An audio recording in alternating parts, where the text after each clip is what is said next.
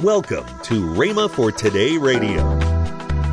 And so I just said to her, Fools, because of their iniquities and because of their transgressions and their iniquities are afflicted.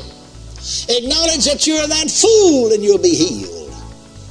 And she started crying out, I'm that fool, I'm that fool, with, with tears, and fell down on her knees with that, I'm that fool, I'm that fool, and was perfectly healed. Hallelujah to Jesus.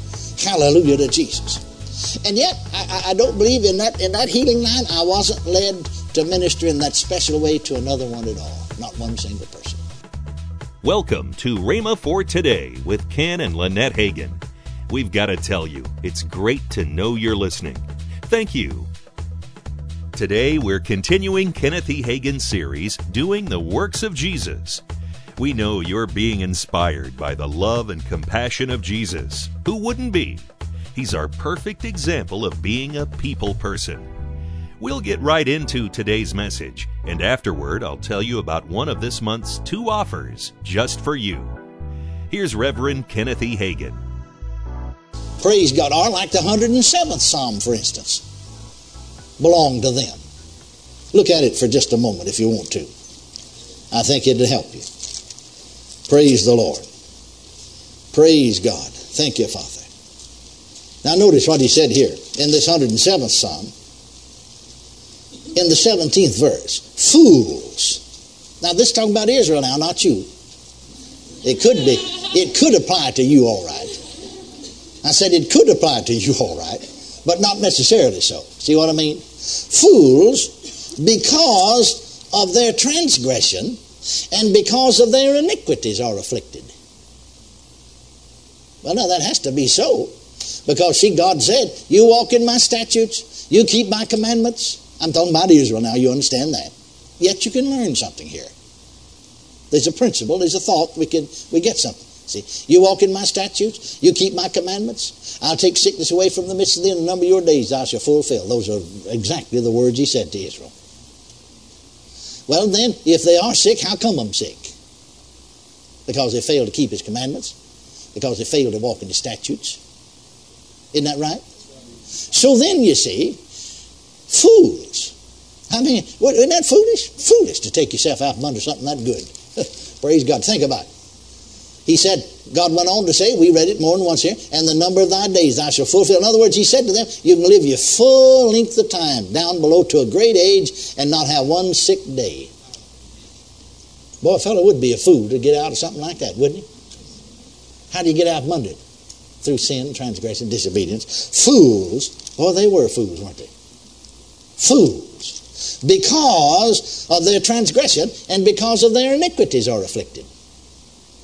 Their soul abhorreth all manner of meat, and they draw near unto the gates of death. You see, they're just about dead. Then they cry unto the Lord in their trouble. Oh, hallelujah. Woo! Glory to God. Hallelujah. Oh, isn't, isn't he wonderful? I mean, even then, in a, in a mess like that, you, you've been a fool. you know, sometimes I've just had to say, Lord, I'm that fool. I played the fool and erred exceedingly. What a fool I am. I wouldn't call you a fool, but you might be one. if you are, you know it.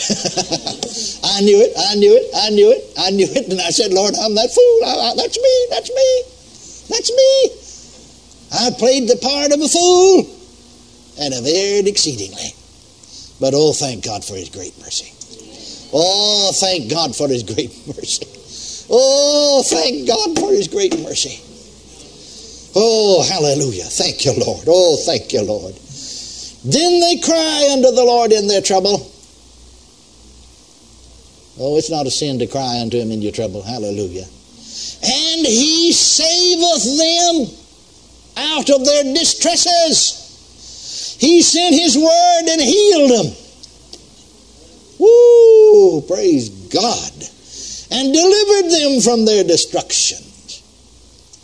And look at that 21st verse. Oh, that men would praise the Lord for his goodness. Well, what is his goodness? Just got through demonstrating and healing, healing, healing. Oh, my, my, my. My, how we missed it in the church. You know, you think about, you quote such great scriptures the Lord is good and his mercy endureth forever. And people just think entirely, just, just one sided, you know, lopsided. Well, thank God he's good to save, he's good to forgive. Isn't that wonderful? But notice, notice, here it talks about his goodness in connection with healing. Wonder if he's any less good now than he was then. Does God ever change? Does he ever change? No, no. Oh, that men would praise him. Praise the Lord for his goodness. What? He sent his word and healed them, delivered them from their destructions. Oh, praise God. Delivered them from that thing that would have destroyed them. See, they were near to the gate of death. Oh, that men, oh, that men would praise him for his goodness and for his wonderful works to the children of men. Hallelujah. Oh, praise God. Praise God. Praise God. Praise God for his goodness. Praise God for his goodness. For the Lord is good to heal. Hallelujah. For his wonderful works. Wonderful works. What were these works? He sent his word and healed them and delivered them from their destruction. Hallelujah to Jesus. And Jesus did those same kind of works. And Jesus said, The works, the works, the works that I do shall he do also. Who? He that believeth.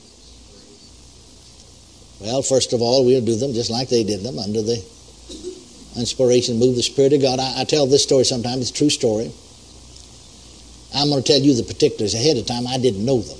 I spoke them without knowing, see, because I was inspired by the Spirit. It was a supernatural manifestation of the power of God. But here was a young lady just 16 years old in my healing line. Now, I learned later that you see just at an early age, and you know, just 16 then, barely 16 in the healing line. But that the doctors wanted to operate on her, and at 16 years of age, remove all of her female organs, a hysterectomy. You see, all of them at 16. Because you see, she'd got out now, now she's come to know the Lord and she's been baptized the Holy Ghost. But before she got saved and came to know the Lord, she got in with a gang, you know, and got into immorality and sexual sin and contacted, you see, disease and and all of her female organs are diseased and they're going to remove all of them. See, she's constantly hemorrhaging like a woman with the issue of blood. 16 year old, constantly. There's an issue of blood constantly. Only things remove all of her female organs. That's all. Now, see, I told you ahead of time so you can preach it. Now, you see, I don't know that. But here she come. I don't know all of, all of it. Here she come. And when she comes, the Spirit of God said to me, See, I told you I always, when I deal with people individually, particularly put up my spiritual antenna. You know what I mean by that? I, I tried to explain that to some extent yesterday, see. And so I began, you see, to reach out toward heaven with my spirit. And I heard him say, you know, fools because of their iniquities and because of their transgressions are afflicted. Well, now, surely in her case, that's why she's afflicted. She's got into immorality, sexual sin, and all kinds of junk and mess. And she got this.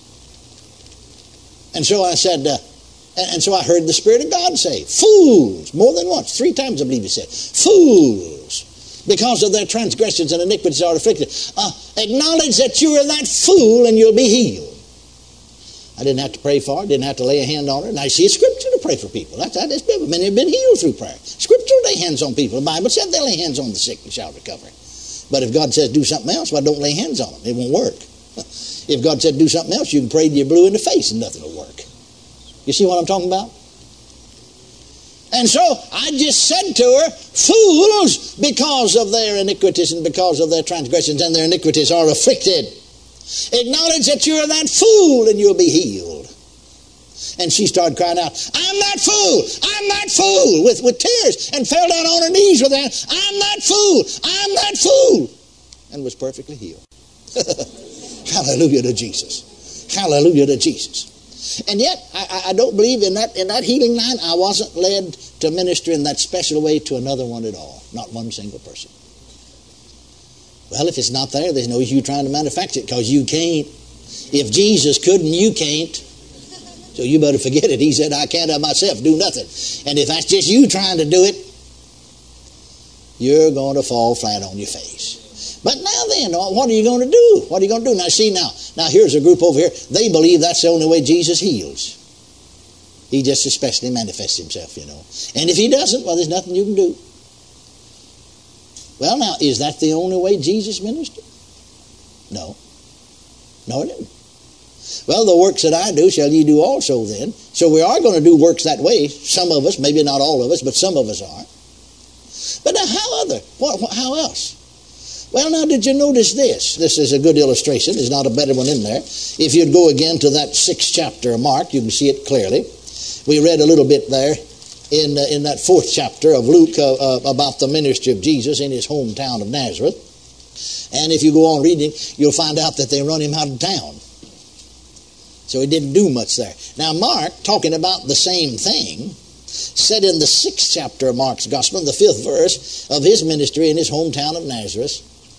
We might read, for instance, the fourth verse too, also. It's very similar to what Jesus said over there, and we just got through reading. But Jesus saith unto them, A prophet is not without honor, but in his own country and among his own kin and his own house. And he could there do no mighty work. That's Jesus in his hometown Nazareth. Not he wouldn't, he couldn't. He could there do no mighty work. In other words, he didn't have any manifest. Anything the Holy Ghost does is a mighty work, folks. See, he had no manifestation of the Spirit there. So he didn't tell anybody, rise up off your bed and walk. Didn't tell one single person like he did there at the pool of Bethesda. Are you listening to him? You're listening to Rhema for Today with Ken and Lynette Hagin. Right now, I want to tell you about this month's special offer, the Doing the Works of Jesus package. This offer is stuffed full of tools that will guide you in ministering to others as Jesus does. You'll receive seven separate mini books Unforgiveness, Ministering to the Brokenhearted, and Showdown with the Devil, all by Kenneth W. Hagin, and How to Walk in Love, Plead Your Case, God's Medicine, and the Bible Way to Receive the Holy Spirit, all by Kenneth E. Hagin. And you'll receive the four CD series you're listening to now Doing the Works of Jesus, Volume 1, in its entirety. This is a great offer. To order now, please call us at 1 888 Faith 99 or 1 888 324 8499. That's 1 888 324 8499 to order the Doing the Works of Jesus package right now. You may also visit rhema.org to order if that's easier for you. Thank you for your support. If you'd like to contact us at Rhema for Today Radio, please do so in one of the following ways. Write to us at Rhema for Today Radio, P.O. Box 50126, Tulsa, Oklahoma 74150 or send us an email to partnerservices at rhema.org. That's partnerservices at rhema.org. Now, let's join Ken and Lynette Hagin. Well, guess what? Christmas lights are going to come on pretty soon here at oh, they've Rhema. Been, they've been putting Christmas lights up since September? the last of August. Yes, They right, started the right. last of August. You're they've right. been putting the Christmas lights up at Rhema all over this part of Oklahoma and Yes. over into Arkansas and up in Kansas and Missouri. People come and we're going to Mm-hmm. Turn them on on Wednesday, November the 26th, around 610, 615, something like that. Usually that's the time. Make plans to come out and be with us. It's a great night out there that night. I mean, people come out, the park is full of people. When those lights go on, it is fantastic. It is fantastic. And we've got more lights for this year. Oh, yeah, a lot We've got more some lights. surprises for Some this year. too. surprises this year. Yeah, yeah. On Monday, we'll continue with Kenneth E. Hagin's series, Doing the Works of Jesus. And we have a different offer that helps bring the importance of this message to greater light. So be with us again on Rhema for Today with Ken and Lynette Hagin. As you anticipate your weekend, go out and do something you've learned this week. God bless you.